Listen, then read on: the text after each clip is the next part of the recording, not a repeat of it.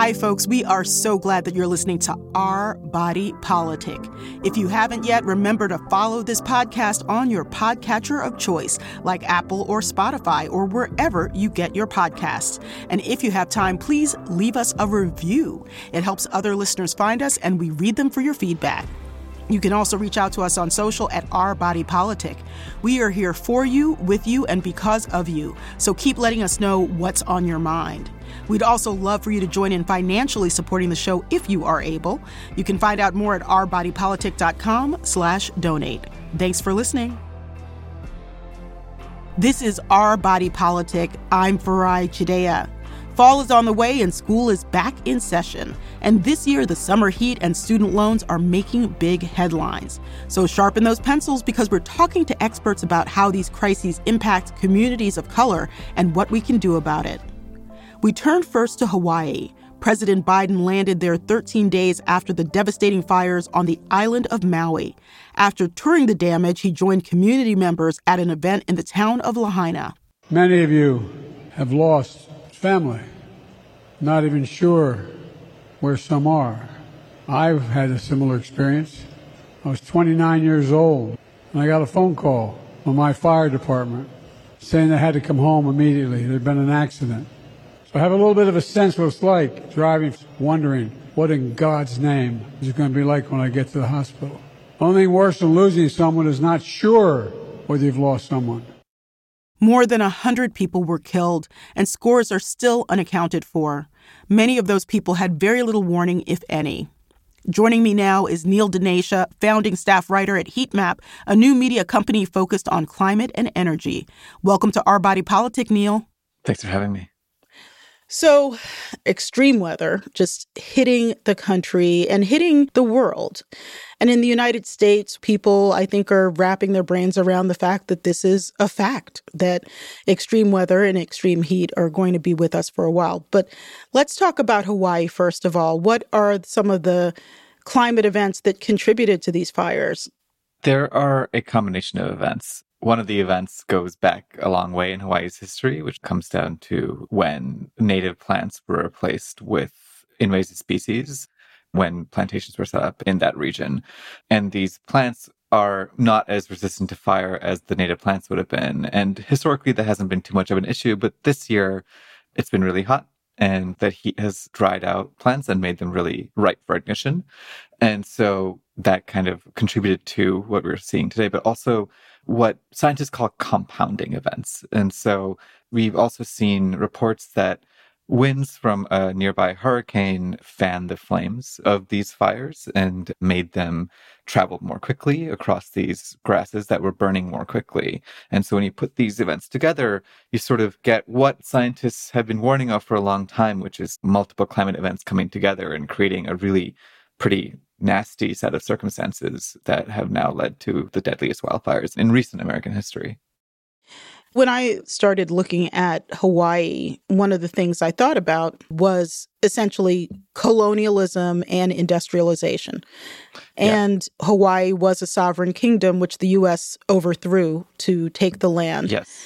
And I think about all these different climates, including Baton Rouge, Louisiana, flooding uh, mm-hmm. was related to oil and energy providers digging through the wetlands. And industrialization and or colonialism seem to be these long range undergirding factors of what's happening today but it's also something that's kind of hard to talk about because it's like well this thing happened like 100 years ago and the check's coming due today do you think we have the capacity to understand that? Well, I think I think we have the capacity to. I think the question is whether or not people are willing to engage with those questions. If you look around the country, the fingerprints of colonialism are evident throughout all kinds of climate disasters. I mean, in Hawaii, these plants were introduced on plantations that were set up by colonizers who wanted to bring livestock that weren't native to Hawaii to the region. And so, you know, these weren't things that people were doing before the white colonizers came. In Louisiana, like you mentioned, after that one decision that was made to ignore local knowledge of the indigenous mm. people, is that We've seen all this construction happen to try and stave off the Mississippi River from flooding. We've still seen those levees break. We've seen things like Katrina happen and affect low income communities and communities of color in particular. And so I think these conversations are becoming more accepted at some level because you see things like this happen. And I think especially when these disasters happen, you see us collectively kind of reckoning with what led to them. But I think like this conversation, as with so many other conversations, is so wrapped up in the politics of the country and the unwillingness of many people to reckon with that history. Yeah. And so yes, I see it. I think we can do it. I think it also requires us to get uncomfortable in a way that I think people don't really necessarily like doing. Yeah, absolutely. You know, heat events are part of your work at Heatmap. What are some of the touch points of how heat has affected American life? It's affected American life in so many ways. And I think what I've been trying to do this summer is sort of keep an eye on how exactly it affects us. So one of the things we did is we launched something called a heat tracker, which is just doing something very simple. It's keeping track of the notable heat events from this summer. And that's been a really interesting exercise and kind of shocking, frankly. But another thing that we've been collectively doing is sort of trying to see how people around the country are trying to live with it. Mm. And so mm. I recently wrote about how labor unions are starting to think about how to protect their workers from extreme heat. We saw, for example, earlier this year, just a couple months ago, UPS drivers won a historic agreement when they threatened to strike. And what they got was air conditioning in their vans mm-hmm. because the mm-hmm. heat has become this sort of galvanizing force for so many people. And we're also seeing it in the medical setting. Heat affects the human body in many ways. It has all kinds of health effects. And I recently talked to some doctors who had been taking it upon themselves to educate their patients about heat and about climate change's effects on their health. And so more and more, I think we're seeing people really recognize heat not as a thing that like comes with the summer and lets you go to the beach, but as something that can actually harm you and forces us to rethink how we live our lives outside. Yeah. What happens to our bodies when we overheat and who's the most vulnerable? Yeah. So the people who are the most vulnerable are either elderly or have pre-existing medical conditions. Kids also don't do fantastic in the heat, but they do better than elderly folks do. And this is just because what happens to our body is kind of gruesome. Our hearts start pumping faster. We start sweating more and sweat is the way that our bodies release heat. And as the temperatures get higher, it's harder for our body to thermoregulate, especially as the temperatures outside start reaching the temperatures inside our bodies. And the more we sweat, the more we lose both water and salt. And so we get dehydrated and our body doesn't have the, the nutrients it needs to function healthily. And so our hearts start trying to pump blood faster to try and get those nutrients to more parts of the body, but especially as we sweat more, as those nutrients get out, it just becomes harder and harder. And so, because your heart's working faster, if you're elderly, that's a particular concern. But as you are exposed to the heat for longer, you're going to reach a point where you just kind of can't thermoregulate anymore and you start experiencing signs of heat exhaustion yeah. or even heat stroke. And historically, people have thought that the best solution was water. We're actually seeing more and more that the solution is a combination of water and salt mm. because we need to replenish those salts that we've lost. I want to talk about the Inflation Reduction Act. President Biden was in New Mexico speaking about the Inflation Reduction Act that passed last year. So let's hear a bit from that speech. So we passed this significant climate legislation. Not only moves us away from fossil fuels to cleaner technologies like wind, but it means we're going to make things and new technology here in America. So, what are the climate provisions in the Inflation Reduction Act?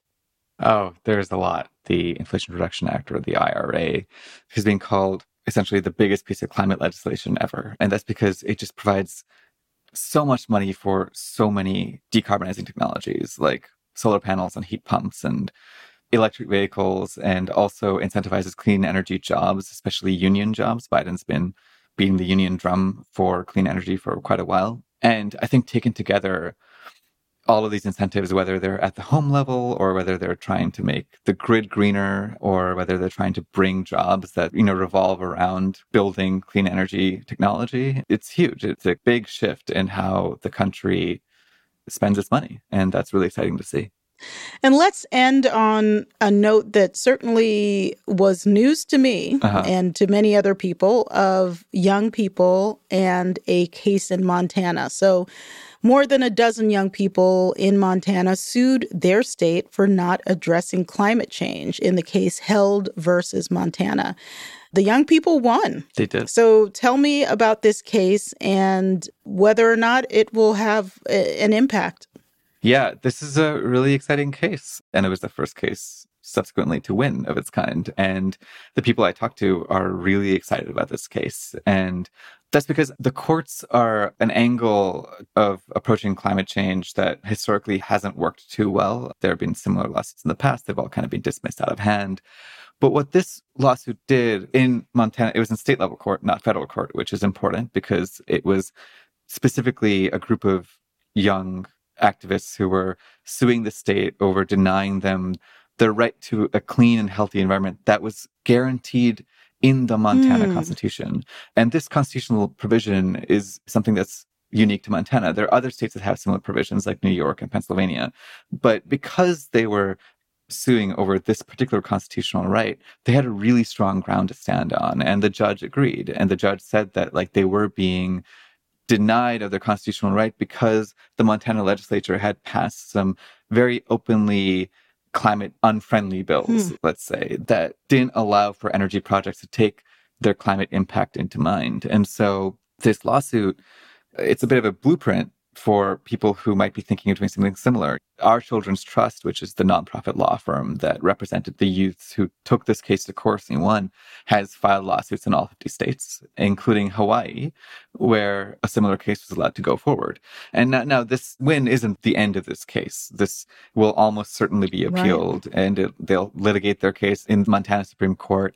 And that's going to be a whole different level of fight than what they've had so far. But I think especially for kids who are too young to vote, you know, this provides like a really important method of uh, you know franchisement. Like they they have a voice here in a way that they don't have elsewhere. And at the end of the day like it's these kids who are going to be feeling the effects of climate change the worst. And so the fact that they finally have a way to maybe affect some change is, is really exciting. So life liberty the pursuit of happiness and climate health or something like that. Yeah. well, you know, I mean, life, liberty, and the pursuit of happiness all require a good climate. So indeed. Well, Neel, thanks so much for joining us. Thank you for having me. This is great. That was Neel Dhanesha, founding staff writer at Heatmap.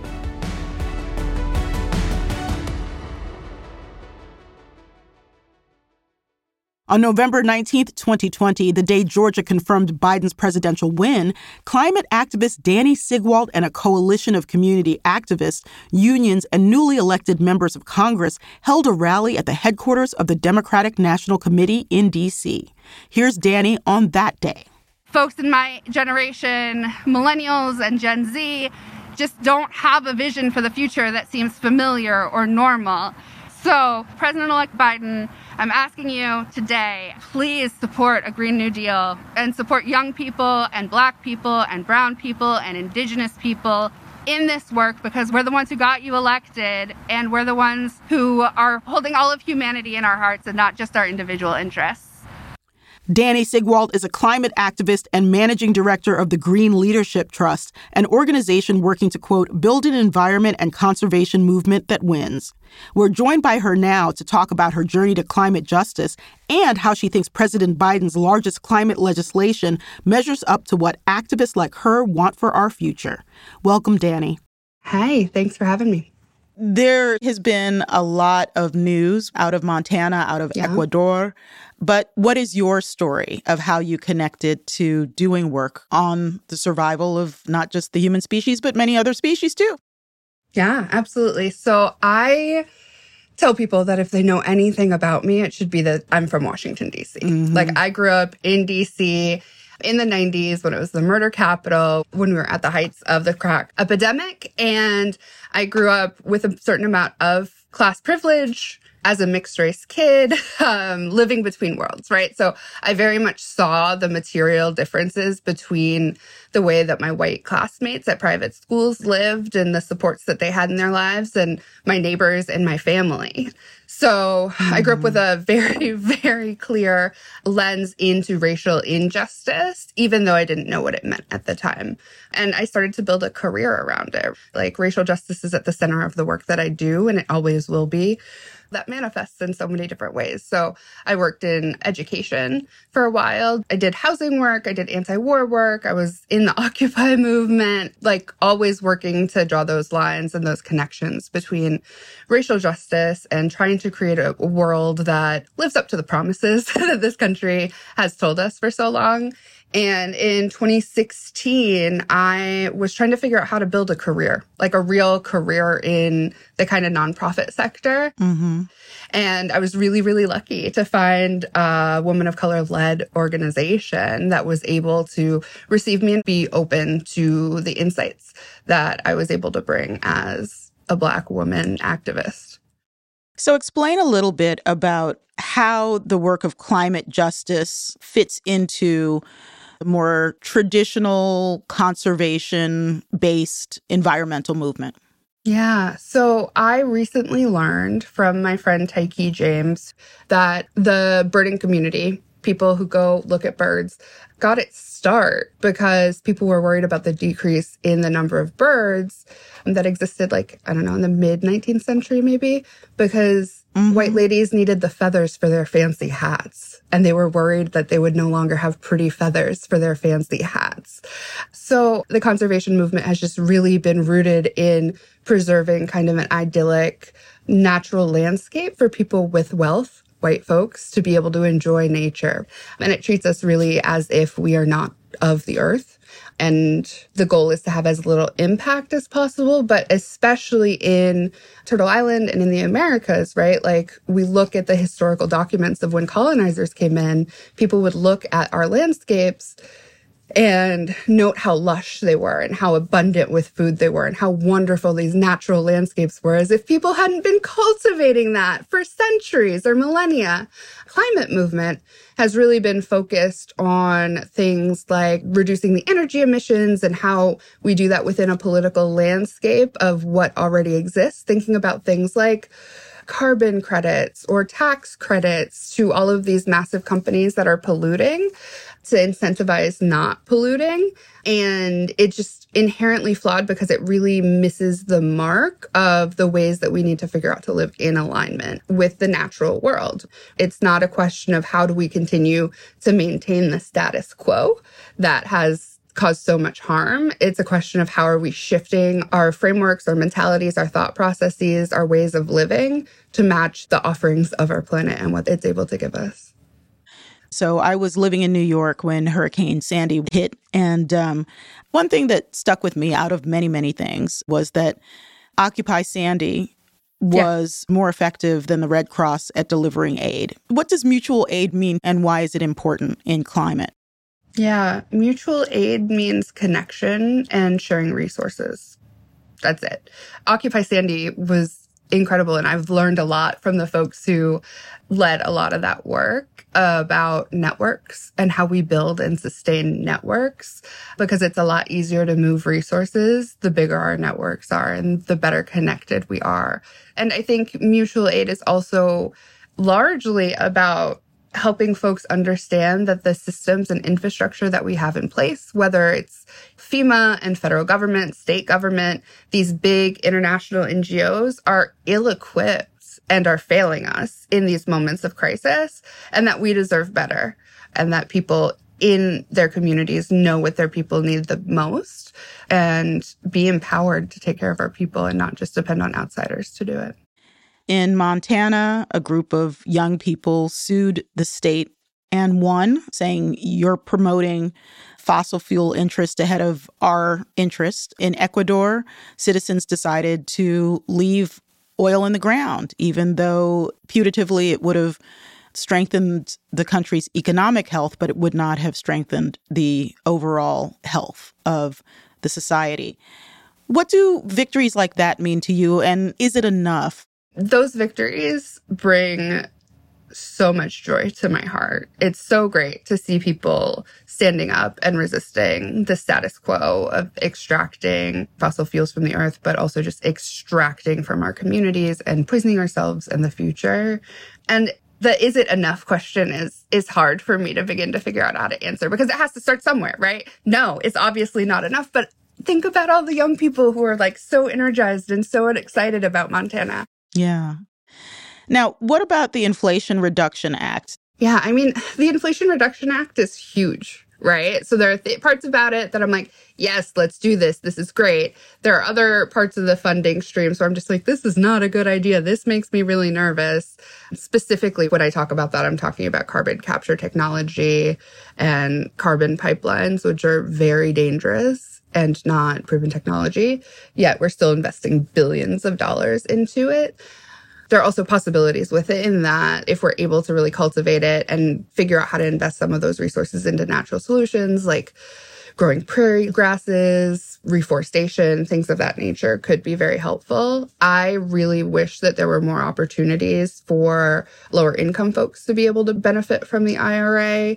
A lot of the tax advantages are going to property owners, which is a problem. And I think that also it would be great if there was more funding or more energy going to community owned utilities. So there there's been a big push mm. in New York and in Vermont recently around community owned power, which means that folks in communities are able to make decisions about energy infrastructure and therefore will be less interested in extracting fossil fuels from the planet because renewables are actually a lot cheaper.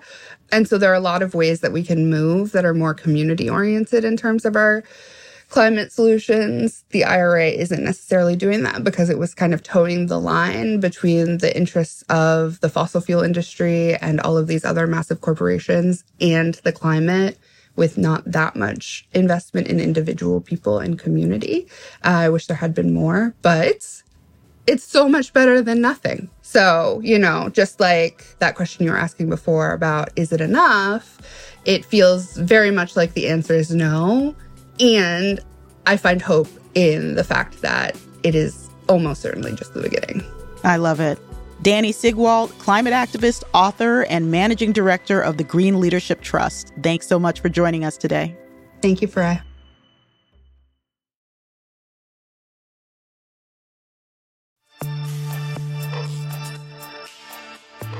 We turn next to another hot topic for the fall student loan repayments with Karen Grigsby Bates, our Body Politic co host and founding member of NPR's Code Switch team.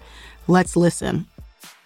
Student loan debt looms over the heads of millions of Americans. Many hope to receive much needed debt relief when President Biden was elected into office. His administration came up with the Student Loan Forgiveness Program in 2022, which would have canceled $430 billion of collective debt. However, the Supreme Court struck that program down this summer. So, how will the country's most vulnerable borrowers, still recovering from the effects of a pandemic, be able to meet the demands of loan repayments? Joining me now is Persis Yu, Deputy Executive Director and Managing Counsel of the Student Borrower Protection Center. She's a nationally recognized expert on student loan law and has over a decade of hands on experience representing student loan borrowers. Persis, welcome to the show. Hello. Thank you so much for having me here. It's our pleasure. So, catch us up. What would the Student Loan Forgiveness Program have accomplished, and why did the Supreme Court strike it down? As you mentioned, federal student loan payments were paused during the pandemic. And so back in August of 2022, President Biden made an announcement that said that he was going to do two big things. One was to provide student loan cancellation of $10,000 for borrowers making less than $125,000 a year or families with $250,000. And if borrowers received a Pell Grant, they would get an additional $10,000 of relief added to that. The second thing that he was going to do was then to implement a new repayment plan to lower payments so that those folks who had debt would have a more affordable option going forward. But thinking about the cancellation piece, the reason why this was so critical is because the data that exists in the student loan portfolio about previous disasters demonstrated that borrowers who have had their loans paused experience high levels of financial distress when those payments turn back on. We've seen this during the hurricanes Harvey and Maria, during previous wildfires, for example. These are other times when the payment system has been paused. And they have resulted in spikes mm-hmm. in default and delinquency rates when those payments resume. And those default and delinquency rates have very bad consequences for borrowers. It means that they could have their wages taken, their social security taken, their earned income tax credits taken. And so the cancellation program was intended to kind of ward off off those bad consequences of what will happen when folks mm-hmm. frankly can't afford to turn their payments back on. So let's turn to your own story. You've been deeply involved in advocating for student loan borrowers, particularly for low income borrowers, for a while now.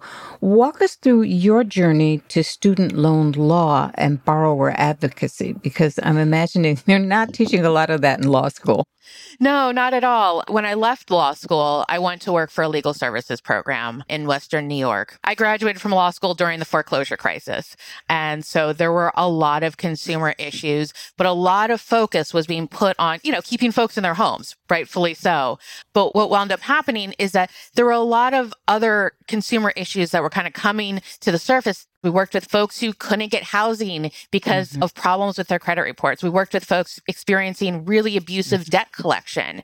And frankly, that's where I saw a lot of the student loan borrowers in the first place. Older borrowers who are on Social Security, retirement, or disability having those benefits taken from them. And so this is somewhat how I started the journey into working with folks who are experiencing these really devastating debt collection tactics and helping them navigate the system because they had disabilities that rose to the level of cancellation, but nobody told them or they went to a fraudulent school and they had the right to have their loans canceled through those programs. But again, nobody told them. Or they were very low income and they just needed help and nobody helped them walk through these, frankly, Byzantine systems that we have created for student loan borrowers where the programs are incredibly complicated and the companies that are being hired by the Department of Education to help folks get through the system have not been helping folks get into the programs that they need to really keep their loans in good standing, in affordable repayment plans, when I started, the student loan market hadn't crossed the $1 trillion mark. We know that we are racing towards $2 trillion now. The problems with student loans are just escalating and they are growing rapidly. In many ways, the federal student loan system has a lot of different programs that are meant to be protective of borrowers. For example, the disability discharge program that says that if you have a disability, that means that you can't participate in the workforce, that you will have your loans canceled. We have these income driven payment plans that will allow you to peg your payment to your income. And then after a certain amount of time to ensure that you're not trapped in a lifetime of debt, the remainder will be canceled after a certain period. Public service loan forgiveness again. But these programs take work to get into. They take paperwork, they take income documentation. And frankly, what we've seen over the last decade or more is that the servicers who again have been hired by the Department of Education to walk borrowers through these programs don't really have the incentives to do all that work. One of the problems that we run into is putting somebody in a forbearance, which stops somebody's payment. And so borrowers think, oh, this is great in the moment. I don't have to make payments. My servicer said I don't have to make payments. But what they don't realize is during this time, interest is going to accrue. We're not going to get any closer to resolving the loan. And borrowers don't know what they mm-hmm. don't know. And, you know, what I've seen over a decade of my career is that student loan borrowers are struggling financially. They are mostly middle class, working class folks just trying to get an education and get ahead. And they're struggling to make those monthly payments and do the other things that they need to do with their lives. One of the reasons why legal services providers are providing this service is because a lot of low income folks don't know how to navigate the system and they don't have the time to. Even simple problems take a long time to work their way through. Let's pull back a little bit and talk about what people need to understand about the impact of student loan debt, like overall. Tell me first about individuals and families, and then about the nation, because those are concentric ripples, right? Yeah. No, I mean, I think that's such an important point, right? A huge percentage of folks are holding the student loan debt. But of course, these folks don't live in little silos. They live in families. So, what impacts the borrower is going to be impacting their families. There's been a lot of research done showing how student loan debt is impacting borrowers' ability to purchase a home, to save for retirement, mm. to start businesses. So, this obviously has an impact on their kids, their partners and spouses, if they're taking care of older parents. The ripple effects just from the individual level ripple out pretty far. But also, again, they live in communities, right? So they live in communities. And if you don't have the resources, you're not going to be spending at your local businesses. One of the things that I focus a lot on in my career is the impact of taking the earned income tax credit from families to pay off defaulted student loans. And the earned income tax credit is one of the most successful anti poverty programs we have in this country. It's a tax credit that is refundable, meaning that, you know, it doesn't just offset what you would have owed, that if you didn't owe anything, you still get that money back. And it's available to working low and middle class families. And for a lot of folks, it is the largest infusion of cash they get throughout the year. And so a lot of the families that I've talked to about this program would use that money to repair their refrigerator, for example, to make repairs to their car, you know, those really essential one time emergency things that folks kind of like put off because they don't have the month to month cash flow to pay for. So they often use their tax refund and their earned income tax credit to pay for those things. Some like really tragic stories that came my way is folks who were waiting to get medical expenses to take their kids to the dentist mm. for basic medical care, but that were like one time large expenses. And I think that has a big impact, especially on low income communities, right? Where those funds are relied on broadly.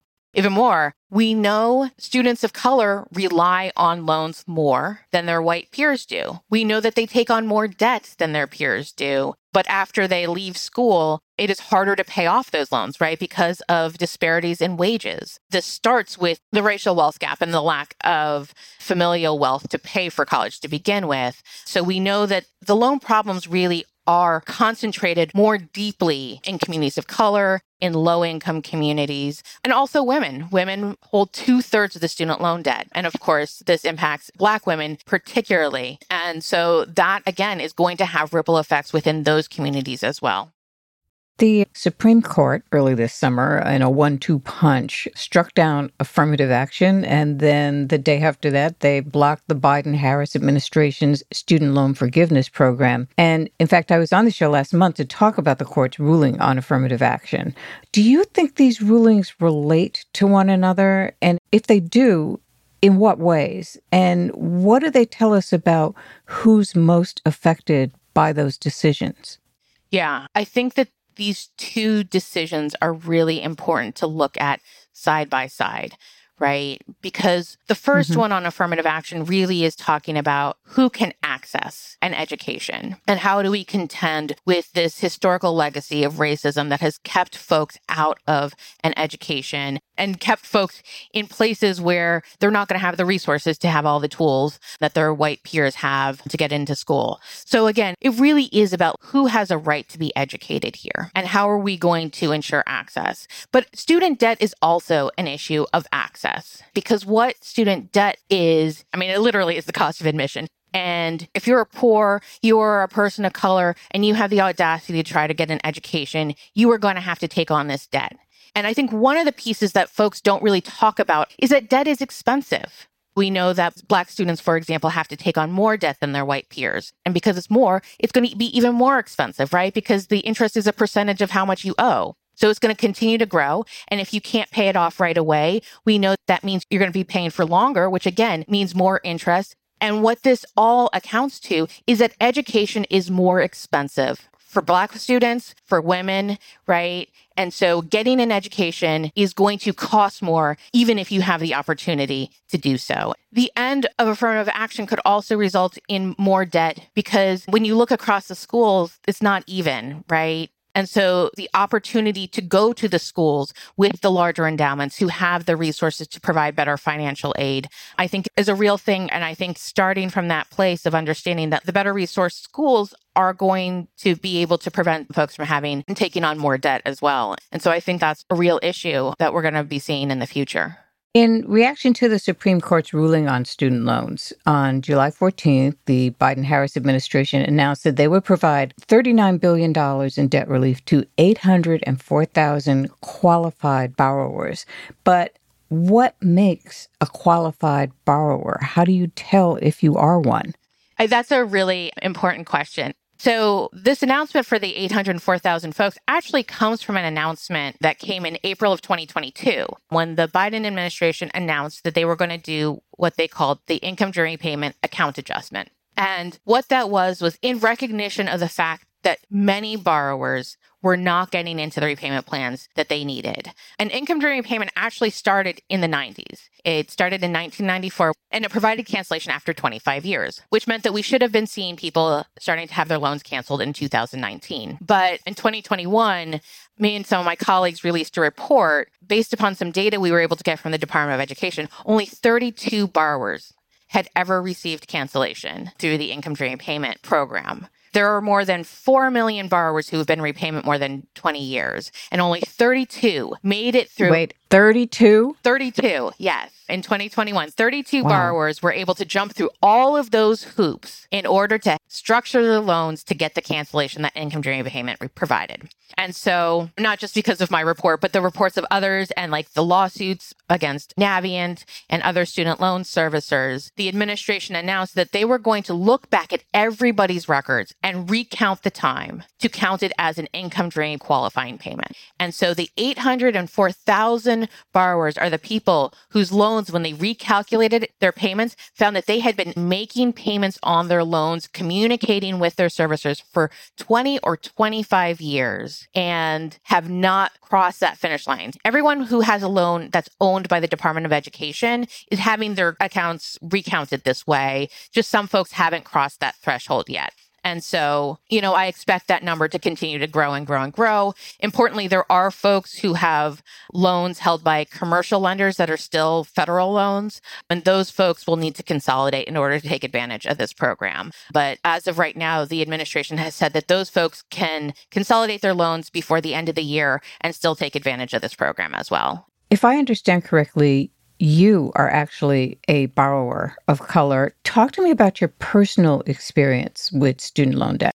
Yeah, I have at this point completely paid off my loans. Actually, I have one more payment on my private loans left, but I had six figures of student loan debt. And actually, this is part of how I developed the knowledge to help student loan borrowers was because I was trying to figure out how to get my loans into income driven payment. I had resources and a law degree, which were helpful, though not perfect for navigating that system. But even at the point where I was considered a student loan expert, and when I was at my last job worked on a legal treatise for student loan law. I had trouble navigating the system. I was in income driven payment. And when it came time for me to submit my annual documents, they got lost and my loans were put in a forbearance.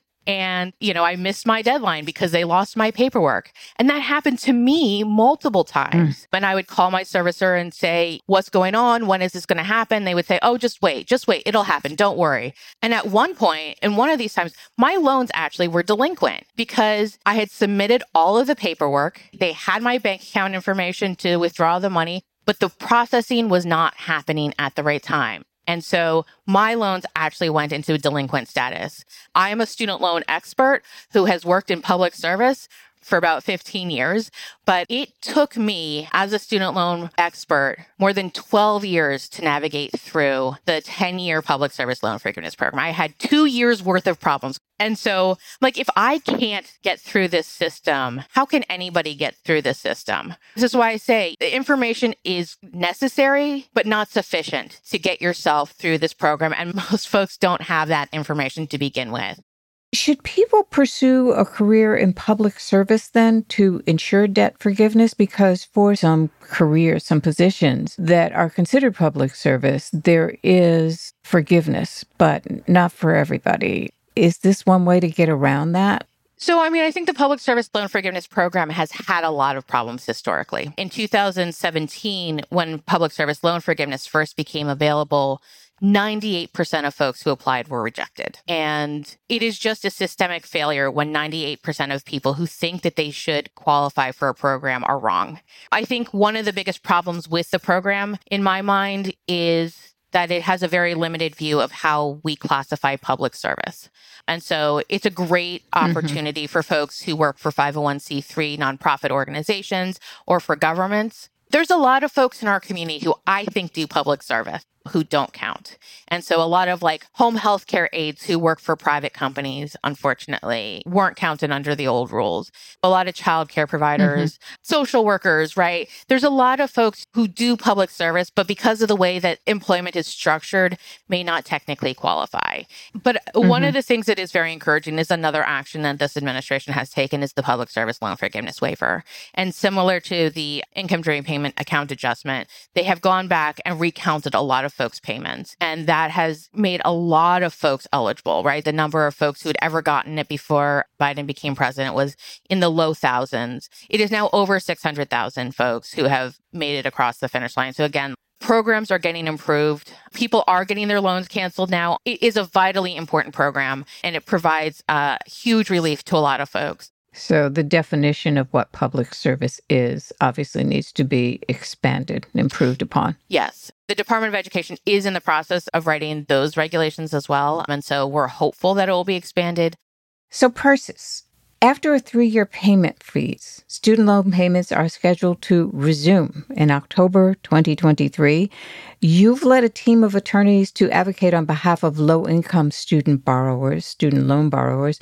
We've asked our listeners to tell us about how student loan debt affects their quality of life. Here's one listener on what it's like to resume payments without any guaranteed relief as a black trans borrower, it's shocking to me how much greed exists in this world and the way in which we were taught and conditioned to believe that going to college was somehow going to lead to some financial freedom. Sign the papers to make this go away so that we can get on with our lives and actually do something, create things that actually create the type of world we want to live in.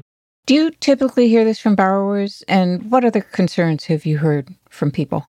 Yeah, I think one of the things that this borrower spoke about in that education has been sold to students as their path to a future. That if folks don't get an education and they're not doing financially well, that's their fault because why didn't they go get an education? Don't you know that an education is the ticket out of poverty? This is the ticket to the middle class. And then they come out on the other side with all of this debt. And it's like, well, that was your fault. And so I do think a lot of folks feel like there was a bait and switch and, you know, in a lot of ways, I think, again, the greed statement that this borrower brings up is incredibly poignant. A lot of people have made a lot of money off of this system, and a lot of things haven't gone right. We have a lot of predatory for profit schools that have taken advantage of students. We have loan servicers who haven't provided the benefits that borrowers needed. And a lot of these folks have made a lot of money, and not a lot of them have been made to pay. And mm-hmm. at the end of the day, a lot of times it's the borrowers who are left holding the bag here. Even with all these struggles, it seems that the Biden administration is trying to address borrowers' needs. The same day the Supreme Court struck down the forgiveness program, the White House announced another income driven plan, the Saving on a Valuable Education or SAVE plan, which is meant to replace or enhance its revised pay as you earn or REPAYE plan. But do these plans work, especially when it comes to the economic hardship low income communities often face?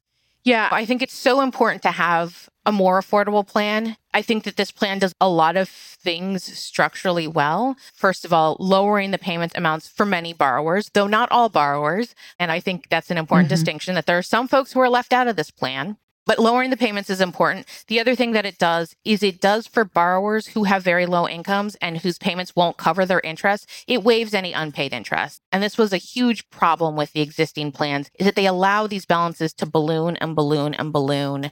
And then because folks don't have the resources to get through the whole 20 years, they wind up with this mountain of debt that is just unaffordable and unsustainable. And it is lowering the number of years towards repayment for a number of folks who took on less debt. And so I think it's doing some very important things. What needs to accompany that, though, is of course the ability for borrowers to trust their servicers and for servicers to do their jobs to get borrowers into these plans. And I think when we start repayment, we're going to see a lot of stress on that student loan servicing system. And it's going to be a huge test to see if it is actually able to help folks get through all of the hoops that they need to in order to get into these plans and have them work for them. And I'm very worried, to be perfectly honest. Finally, I'm wondering what's the true solution to address student loan debt then? I mean, we've heard a lot about the problems, a lot about the attempt to lessen or relieve the onus that is placed on student borrowers, especially low income student borrowers and people of color. So, what does true relief look like? Yeah, I think we have to take an and approach to all of these problems, right? I've talked to a lot of folks about student debt cancellation, and they say, well, that doesn't solve the real problem with the cost of education. That we have this growing reliance on debt. We have rising tuition costs, rising costs of living for students in general, and a decrease in support for a lot of students. And so, absolutely, we have to tackle those issues and we have to figure out a way for folks to be able to get an education without going deep into debt. And I think we have to address the fact that we have 40 million people who have debt and they have real problems that are also not going to be solved by fixing tuition costs for the next generation, though I think most people really want that too. And so we have to do both of these things simultaneously.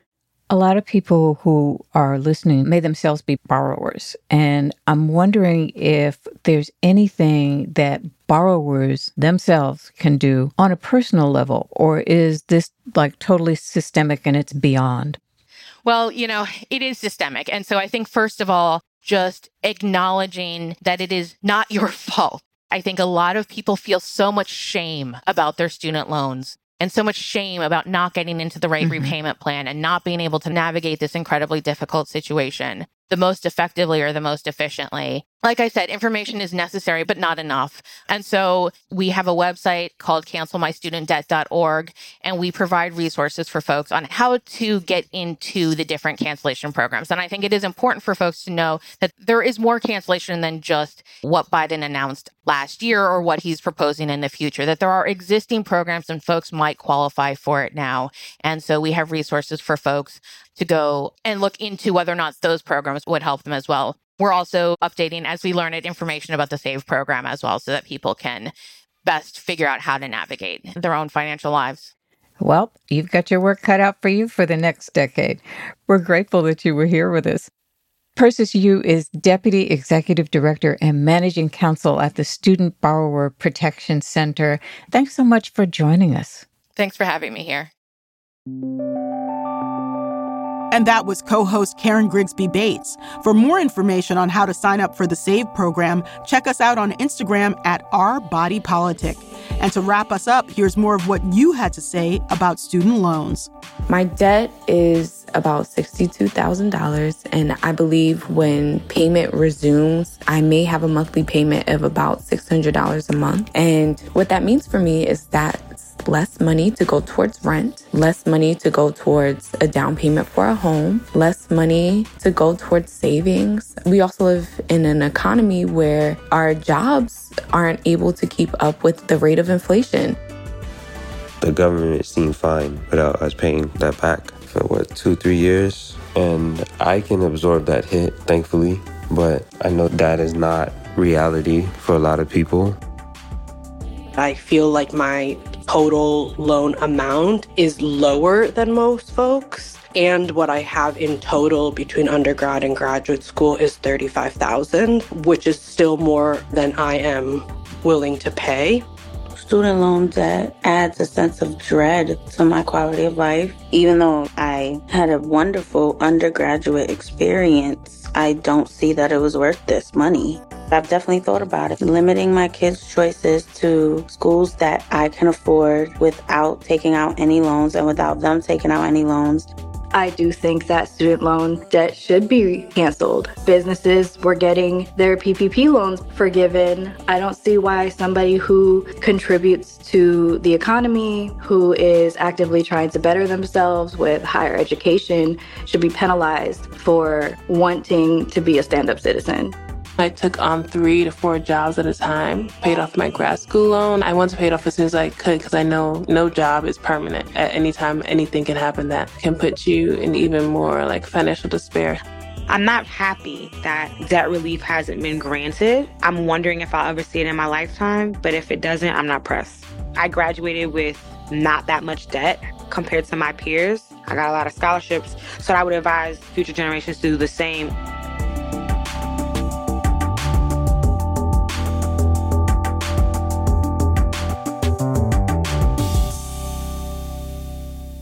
Thanks for listening to Our Body Politic. We're on the air each week and everywhere you listen to podcasts. You can also find us on social media at Our Body Politic. Our Body Politic is produced by Diaspora Farms and Rococo Punch. I'm host and executive producer Farai Chideya. Nina Spensley and Shanta Covington are also executive producers. Emily J. Daly is our senior producer. Bridget McAllister is our booking producer. Our producer is Monica Morales Garcia. Natina Bean and Emily Ho are our associate producers. Nicole Pasulka and Monica Morales Garcia are our fact checkers. This episode was produced by Monica Morales Garcia and Natina Bean. It was engineered by Mike Garth and Carter Martin. This program is produced with support from the Luce Foundation, Open Society Foundation, Ford Foundation, Craig Newmark Philanthropies, the Charles and Lynn Schusterman Family Philanthropies, Democracy Fund, the Harnisch Foundation, Compton Foundation, the Heising Simons Foundation, the BMe Community, Katie McGrath and J.J. Abrams Family Foundation, the Pop Culture Collaborative, and from generous contributions from listeners like you.